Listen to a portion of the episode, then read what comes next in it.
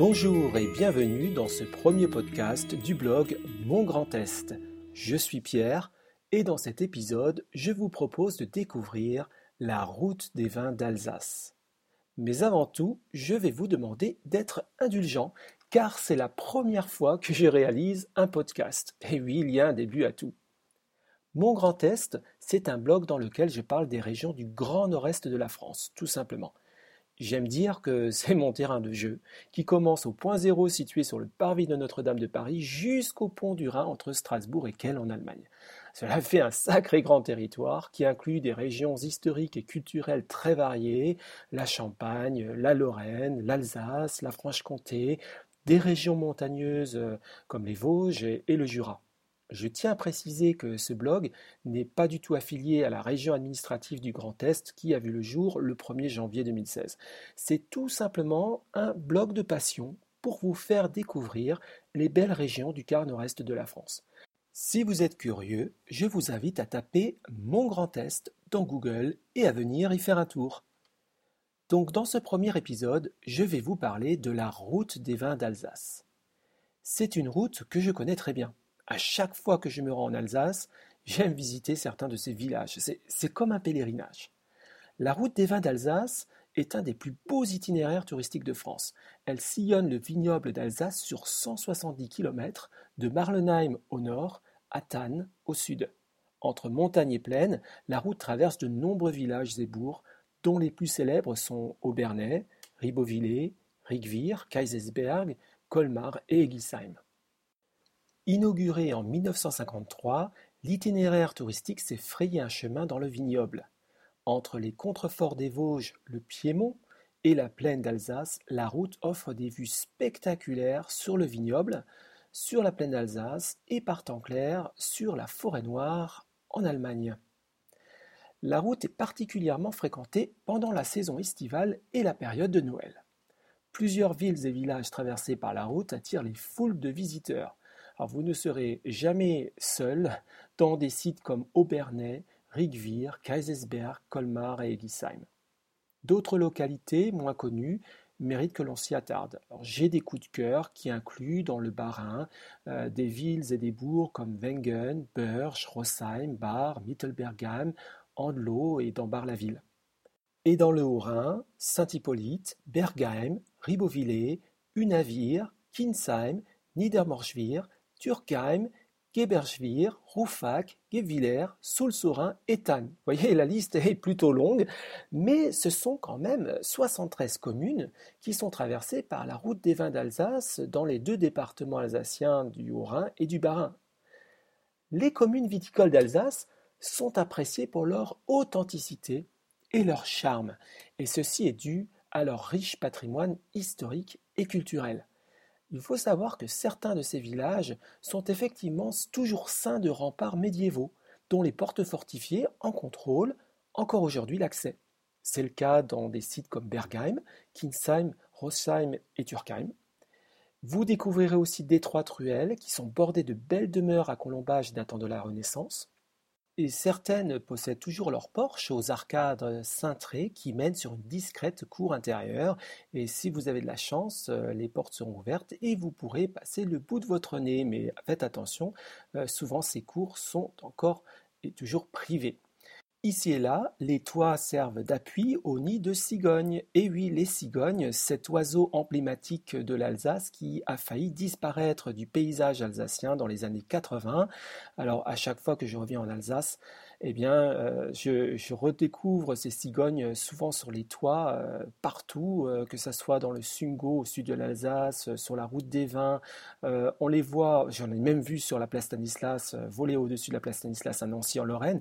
Donc pour vous dire que les cigognes sont de retour et, et comment. Donc en été, on ne manquera pas de se rafraîchir aux vieilles fontaines qui sont souvent situées à l'ombre d'églises paroissiales ancestrales.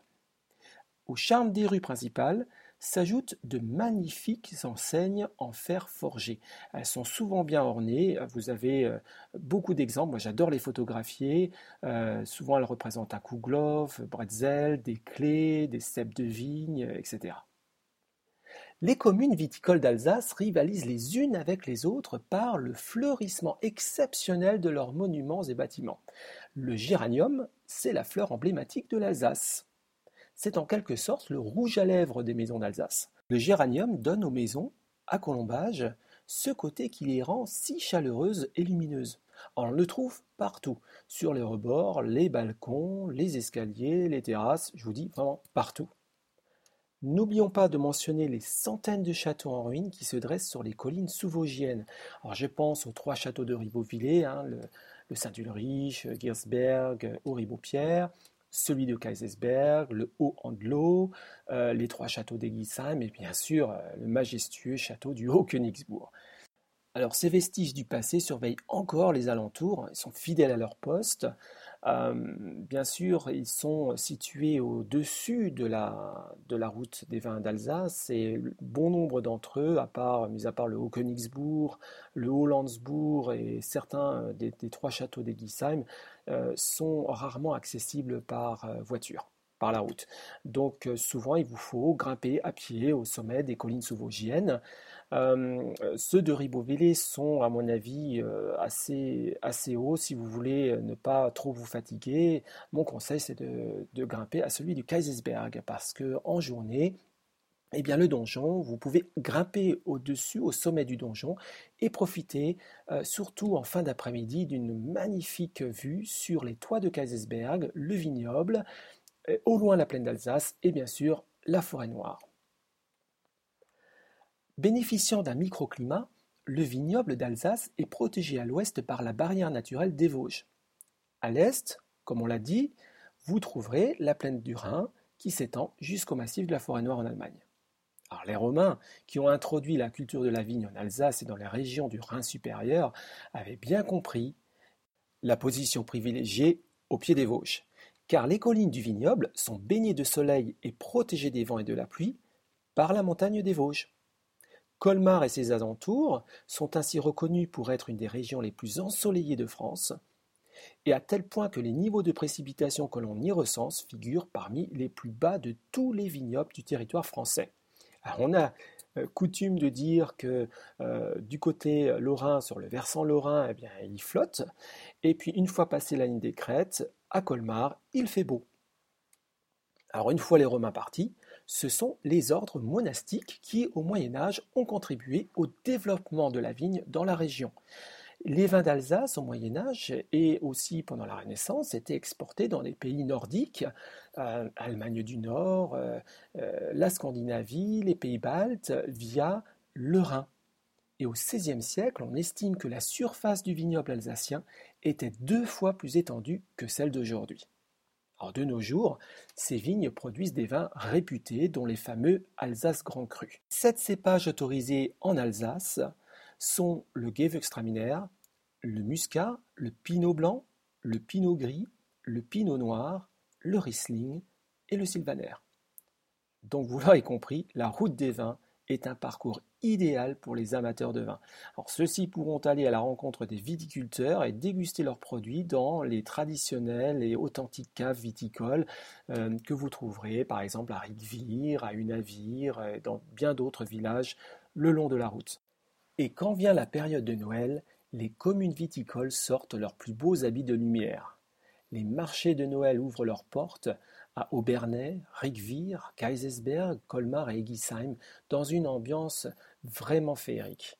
Entre illumination, gourmandise, concerts et expositions, les villes et villages font partager à leurs visiteurs les coutumes et traditions locales de l'Avent. Donc il ne faut absolument pas manquer cet événement si vous êtes dans la région entre début décembre et Noël. Avant de terminer, voici quelques conseils pratiques. Alors, la route des vins est facilement accessible en voiture depuis les trois grandes villes alsaciennes de Strasbourg. Strasbourg se situe à une trentaine de kilomètres de Marlenheim, la, porte nord de la route des vins. Mulhouse au sud, qui est à 20 km de la porte sud de Tannes, dans le Haut-Rhin, et bien sûr Colmar. Colmar qui se situe vraiment au centre de cette route. Alors si vous souhaitez visiter chacune des 73 communes de la route des vins, ça peut vous prendre beaucoup de temps, peut-être même une année. Euh, il est préférable de se concentrer sur des tronçons de la route, par exemple de Tannes à Roufac, ou de Colmar à Châtenois, ou de Dambar-la-Ville à Rosheim. Euh, il faut savoir que la partie de la route la plus visitée se trouve à proximité de Colmar, c'est ce qu'on appelle les perles du vignoble, hein, de Egisheim, Kaisersberg, Rigvir, Ribeauvillé. Euh, donc euh, c'est aussi euh, la partie la plus fréquentée, la partie où vous pouvez avoir le plus d'embouteillages, surtout lors des week-ends d'été. Pour nos amis qui habitent Paris, eh bien sachez que le TGV Est vous mène à Strasbourg en moins de 2 heures. Et pour les trains les plus rapides, c'est même 1h46. Et certains trains poussent même sur Colmar.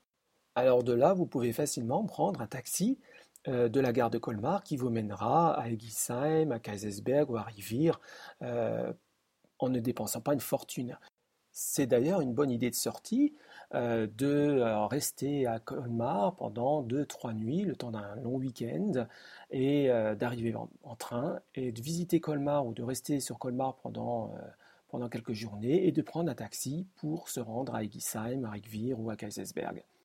Alors si vous êtes marcheur, pourquoi ne pas parcourir la route en suivant en partie le GR5 et ses variantes hein? C'est un itinéraire euh, de marche assez euh, populaire et euh, cela vous permet bien sûr de surplomber le vignoble d'Alsace avec des points de vue vraiment extraordinaires. Voilà, c'est la fin de ce podcast. J'espère qu'il vous a plu. Merci de l'avoir suivi. Vous pouvez retrouver mon blog en tapant Mon Grand Est dans Google et vous pourrez y parcourir de nombreux articles de découverte sur les régions du Grand Nord-Est de la France. Je vous dis à très bientôt pour un prochain épisode.